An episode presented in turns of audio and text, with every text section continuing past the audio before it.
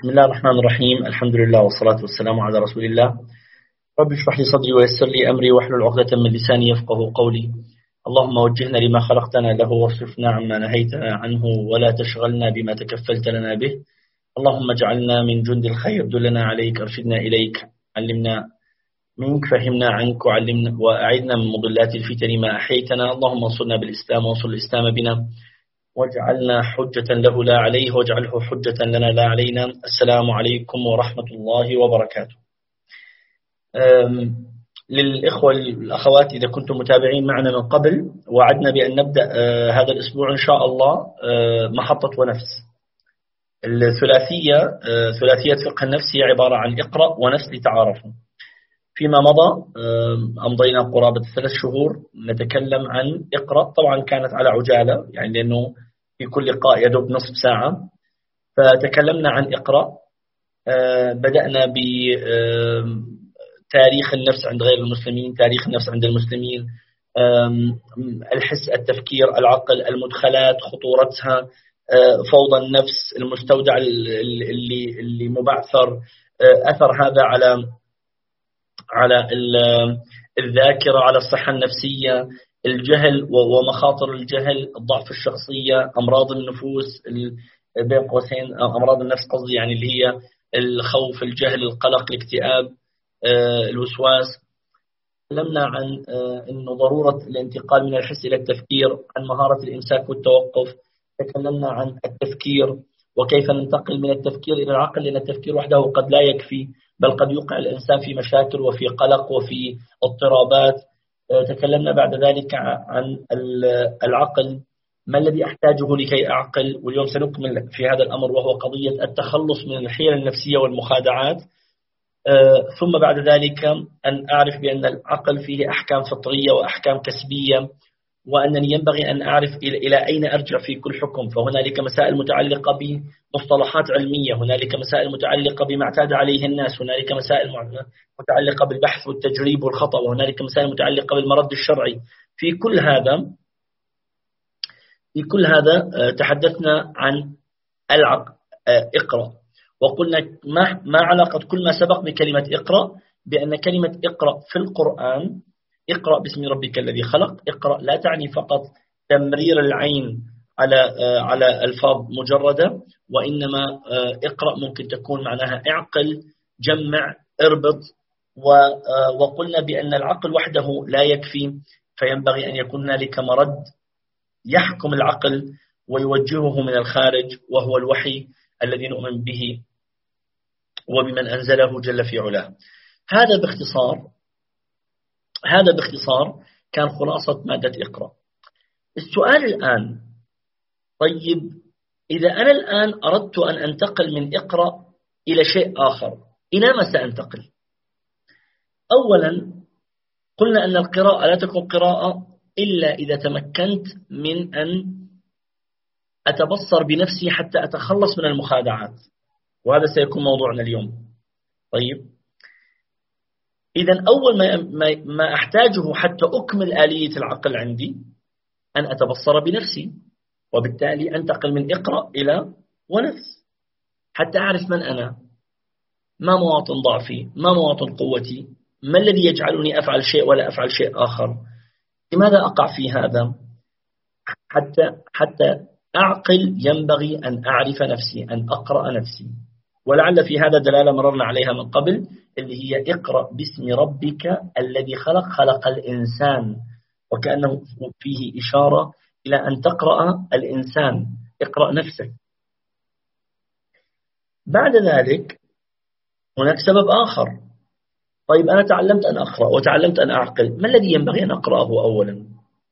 كثير من الناس للأسف يتوجهون أولا إلى الآخرين وينسون أنفسهم. فنقول لهم لا تعالوا ينبغي أن تقرأ نفسك أولا. يعترض البعض للأسف فيقول طب لماذا أقرأ نفسي؟ أليس في هذا أنانية؟ مو مفروض أني أشتغل بالآخرين؟ مو مفروض أني أشتغل ب؟ لا. في الحقيقة في القرآن الكريم النصوص متوافرة على على أن آه، النفس أولى. من أحسن فلنفسه من أساء فعليها من عمل صالحا فلنفسه من أساء فعليها. من من أبصر فلنفسه من عمي فعليها. آه، لا يضركم من ضل, من ضل إذا اهتديتم. عليكم أنفسكم لا يضركم من ضل إذا اهتديتم. آه، فلعلك باخع نفسك على آثارهم إن لم يؤمنوا بهذا الحديث أسفا. أنا أستغرب من كيف ربينا على أنه احترق لتضيء للآخرين. وانسى نفسك عشان كذا والأم تحترق غلط. الأصل أن تعمل لله ثم لنفسك. لأنه هذه النفس إذا لم تعطى حقها لن تعطي الآخرين حقهم. ما أنا قبل أن أعطيكم هذه المادة كان قبل ذلك في جلسة وأنا من صلاة الفجر إلى الآن آه، يعني آه، في عمل متواصل. كان لابد أن أعطي نفسي قبل يعني قبل ساعتين من الآن آه، ولو ربع ساعة من الراحة. أفيد صليت المغرب وطلبت من زوجتي وبناتي أنه يعطوني ربع ساعة فقط. أعطي نفسي حقها حتى أعطيكم حقكم. أما إذا ما أعطيت نفسي حقها لن أتمكن من أن أعطي أحد حقه. باقي الشيء لا يعطيه. آه، القرآن أكثر من ذلك. القرآن يصل إلى مرحلة أنه يقول لك ترى في الآخرة ستنسى الجميع. وكلهم آتيه يوم القيامة فردا. يوم يفر المرء من أخيه وأمه وأبيه وصاحبته وبنيه. إذا ما في حجة ما في حجة لتقول لا لا لا خليني أنشغل بالآخرين. لكن ما الذي يدفع الناس لكي لا يشغلوا بأنفسهم؟ ما سنقوله اليوم. المخادعة الضعف عدم القدرة على المواجهة. لمن يتابعون؟ أنا إن شاء الله يعني الله يعينكم علي بس لكثرة الانشغالات كان لازم أحضر الحقيقة شرائح معينة موجز مادة ونفس أرسلها لكم حتى يعني نمضي نمضي معا فتكونوا متابعيني مع الشرائح. إن شاء الله أفعلها إن شاء الله. لكن لمن يكتبون لمن ماشيين معنا ويكتبون. الخارطة العامة اللي سنتحدث عنها أولا سنتحدث عن ما الذي يمكن أن يعيق ونفس؟ كما قلنا هنالك ما يمكن أن يعيق العقل. ما الذي يمكن أن يعيق ونفس اللي هو سيكون حديثنا اليوم عن المخادعات. بعد ذلك سنتكلم عن هذه النفس. ما هي؟ وما الذي يعنيني أن أعرفه عن النفس؟ وإذا قلنا أن النفس مخلوقة طيب ثم ماذا؟ ما الجديد في هذا؟ ما هي الفوائد المستنبطة على أرض الواقع؟ اللي بإمكاني آه، أستفيد منها إذا عرفت أنني مخلوق أو مخلوقة. كلام سنتكلم عن الحاجة عن الضعف عن الفقر عن النقص عن الألم عن اللذة عن الطمأنينة عن الشقاء. سنتكلم عن السعادة. كل هذه المفاهيم سنتناولها تحت بند المخلوقية. سنتكلم أيضا إن شاء الله عن عن بعد المخلوقية عن طيب عرفت أني أنا مخلوق. طيب ثم ماذا؟ أنت مكون من جسد وروح. طيب ثم ماذا؟ للجسد حق وللروح حق. طيب عرفت أنا من وعرفت المخلوقية. ثم ماذا؟ القراءة الخاصة. هذه القراءة نسميها قراءة عامة. القراءة الخاصة كل شخص يقرأ نفسه. ولذلك إذا كان لديكم كراسة قراءة النفس كراسة قراءة النفس أنصح من اليوم من الغد أن تحصلوا عليها. المادة ال PDF الموجودة على القناة. وتبدأوا من الآن. بتصفحها حتى نكون ماشيين معاها ونحن نتحدث عن المخلوقية عن الحاجة عن الضعف عن الفقر بحيث أنه كل ما يقرأ يطبق على أنفسنا مباشرة. مرة أخرى هنالك قراءة عامة سنتناولها المخلوقية وما يتبعها والجسد والروح وما يتبعه وهنالك قراءة خاصة يعني عبد الرحمن أحمد فاطمة آه، نورهان شينار آه، آيات أقرأ الأسامي اللي أمامي مريم ندي إلى آخره. طيب قرأت نفسي ثم ماذا؟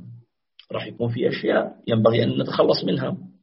فنتكلم هنا عن رحمة النفس ورحمة الضعف وقبول الضعف و والأخذ بيد هذه النفس حتى أتخلص مما فيها وأحليها فأمارس التخلية والتحلية. إلى أن نصل إلى قضية فقه اليوم والليلة كخطة يومية. وبهذا نكون إن شاء الله أنهينا أنهينا مادة ونفس إذا ربنا يسر. ثم نقول بعد ذلك لتعارفوا. ننتقل إلى فقه التعامل مع الآخرين.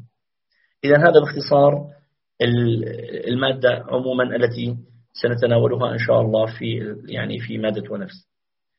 اليوم سيكون حديثنا عن مسألة مهمة جدا وهي الحيل النفسية والمخادعات. اذكروا قلنا أنه في مادة العقل أن الإنسان قد قد لا يعقل لأنه آه، يخادع. مزاج هوى فيحجبه المخادعة تحجبه عن العقل عن الوصول إلى الحق عن رؤية الأمور كما هي عن الربط بين الأشياء ونتائجها.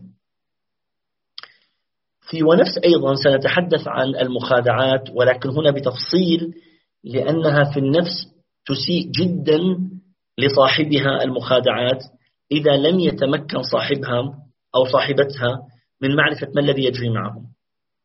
وبالتالي لا يصلون إلى حقيقة لا يتعلمون شيئا. المخادعات باختصار لماذا تحصل؟ لماذا تحصل؟ أو الحيل النفسية لماذا تحصل؟ الحيل النفسية هي هي باختصار عبارة عن وسائل آه، تمارسها النفس أو تضطر إليها أو تلجأ إليها حتى تخفف شعورها بالتوتر أو بالتهديد أو بالخوف أو بالخجل. بمعنى أنا الآن شخص قال لي عبارة معينة يعني فلنقل مثلا شخص قال لي يا دكتور عبد الرحمن إيش هذا المكان اللي أنت بتصور فيه؟ الإضاءة عندك تعبانة ومش عارف إيش. الآن الآن عذرا الصوت واضح ولا مش واضح؟ لأنه هناك من يقول الصوت مش واضح.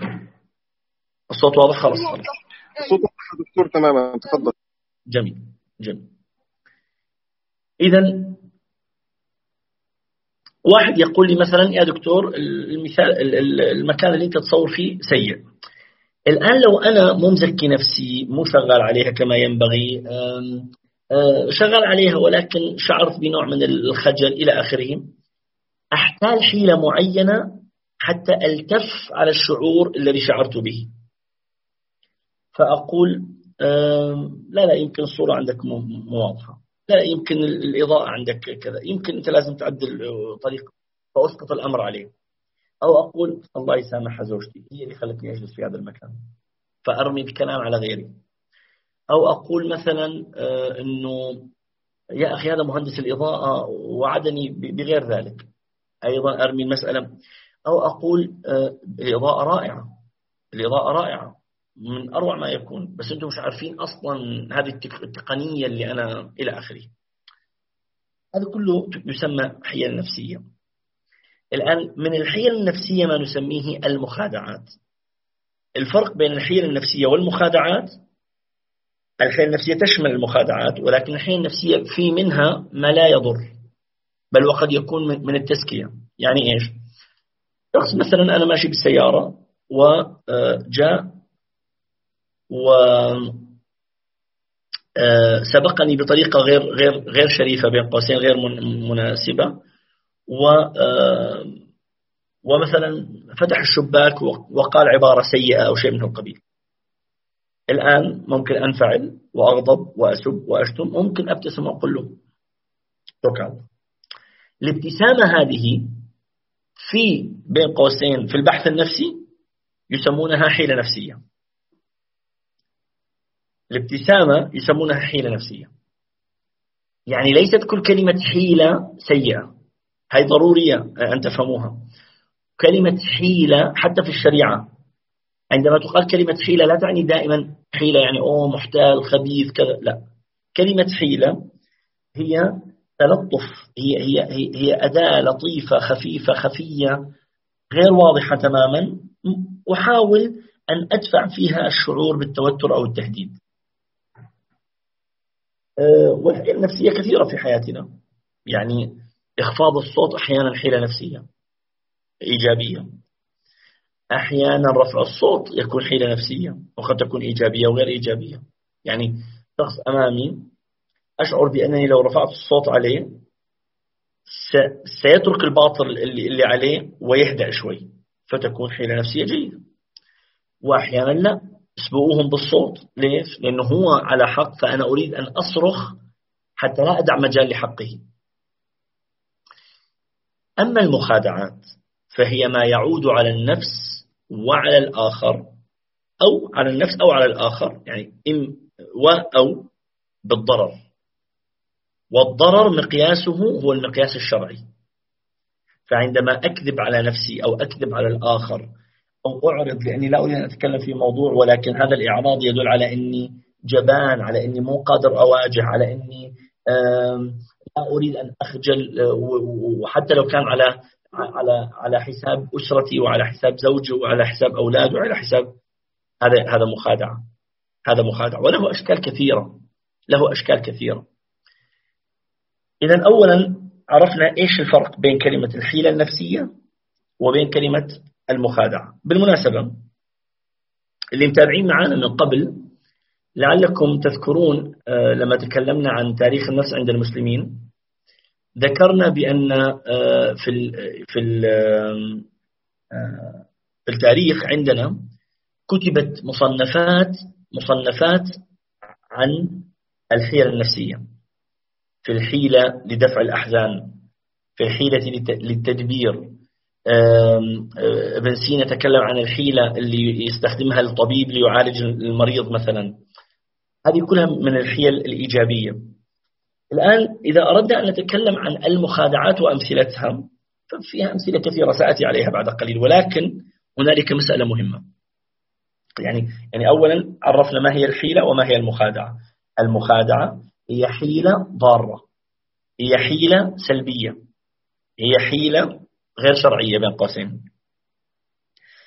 هي حيلة لا تزكي النفس لا تزكي النفس. طيب السؤال المهم لماذا أتعرف على الحيل والمخادعات أصلا؟ يعني يعني ما الضرر إذا ما عرفت الحيل والمخادعات. في العقل انتقالي من الحس إلى التفكير إلى العقل يكون صعبا. انتقالي من الحس إلى التفكير إلى العقل يكون صعبا. آه، إذا كنت أخادع لن أتبين وأبحث وأتحقق. عندما أقرأ نفسي سأهرب منها ومن الخلوة بها وأخادع لأنني ما عندي القدرة على مواجهة نفسي. إذا أريد أن أبين عن حاجتي سأخادع. فبدل أن أقول مثلا لزوجتي والله أنا أشعر بالتقصير معك أقول لها إيش هذا؟ أنت دائما تفعلين كذا؟ أنت لا. مخادعة مخادعة بدل ما أقول لها ترى أنت صح وأنا غلطان. من المخادعات مثلا آه، أني أني لا أستطيع أن أن أتعامل بإحسان مع الآخرين. فأظلم لمجرد أنني لا أستطيع أن أواجه خطأي. من الأشياء مثلا أنني عندما أريد أن أخلي نفسي لله سبحانه وتعالى المخادعات قد تمنعني. فلا أستطيع أن أكون مع الله سبحانه وتعالى كما ينبغي. من المخادعات مثلا عندما أريد أن أختلف مع الآخرين. لا أستطيع تقبل اختلافهم فأخادع فأقول غلطانين أصلا هم ما عندهم كذا؟ لأنني لا أستطيع أن أتعامل مع اختلافهم. لا أستطيع أني أتفرس بالآخرين كما ينبغي. لما؟ عذرا.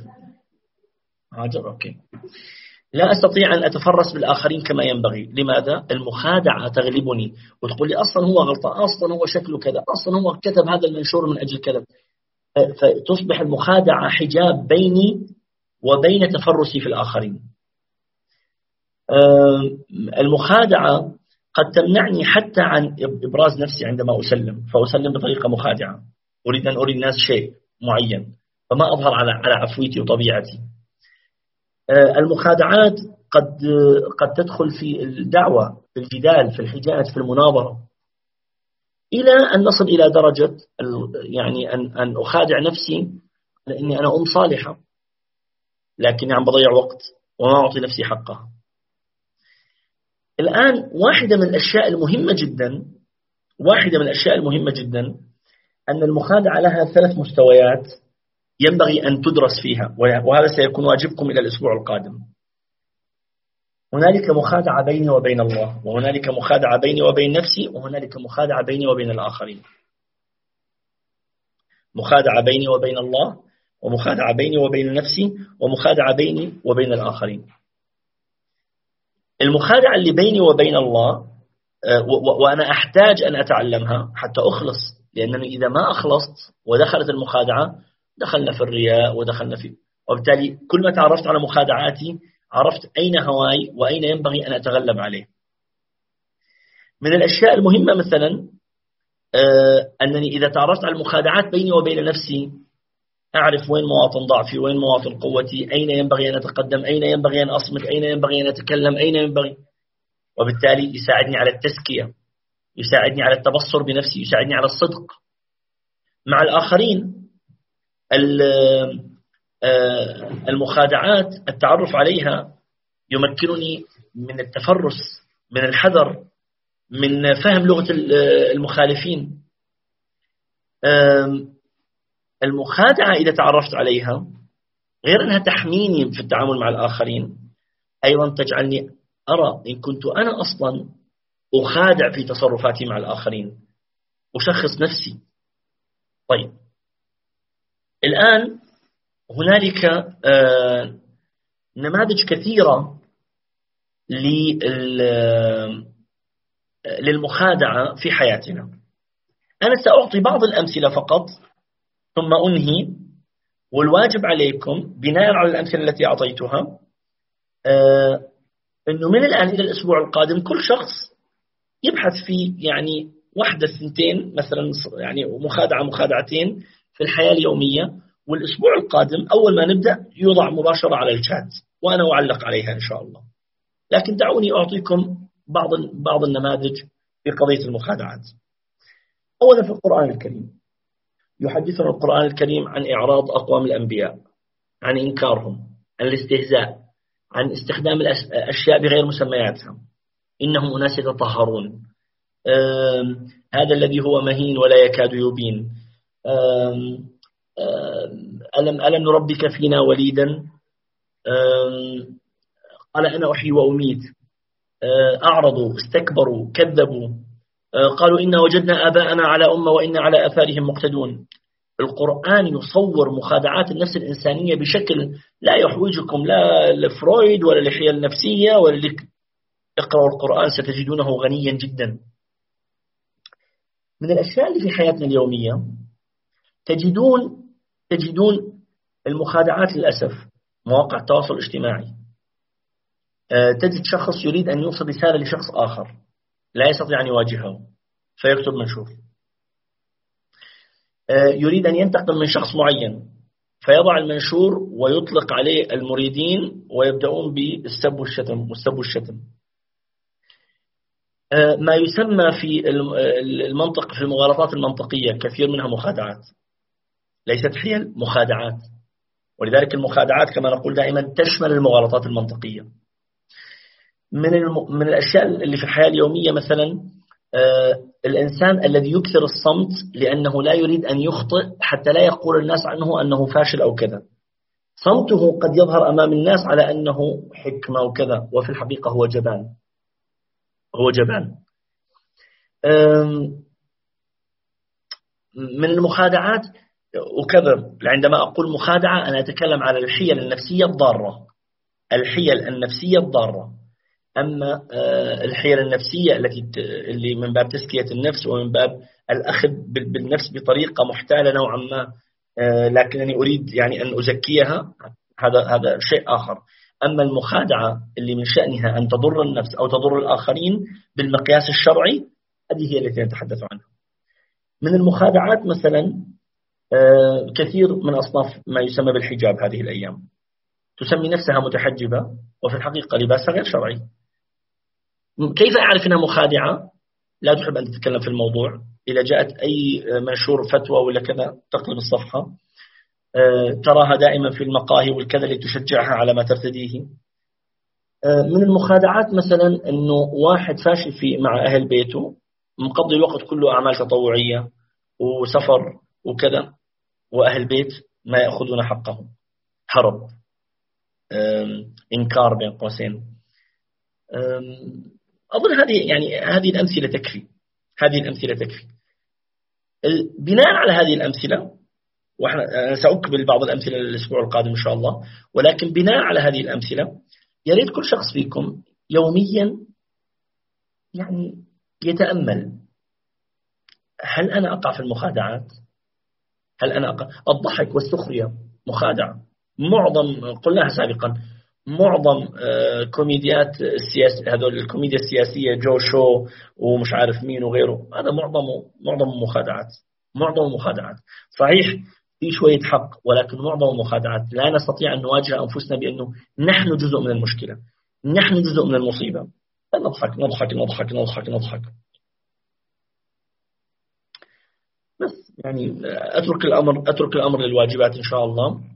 ويعني الأسبوع القادم أعلق على ما سيأتي منكم من يعني مما سترسلونه إن شاء الله. مش الكل طبعا يعني سأخذ مقتطفات وأكمل إن شاء الله حتى نعرف كيف أتعامل مع هذه المخادعات وكيف تنقلنا المخادعات إلى ضرورة قراءة النفس إن شاء الله.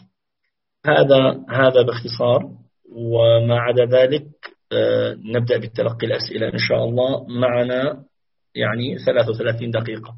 تفضل يا أسامة.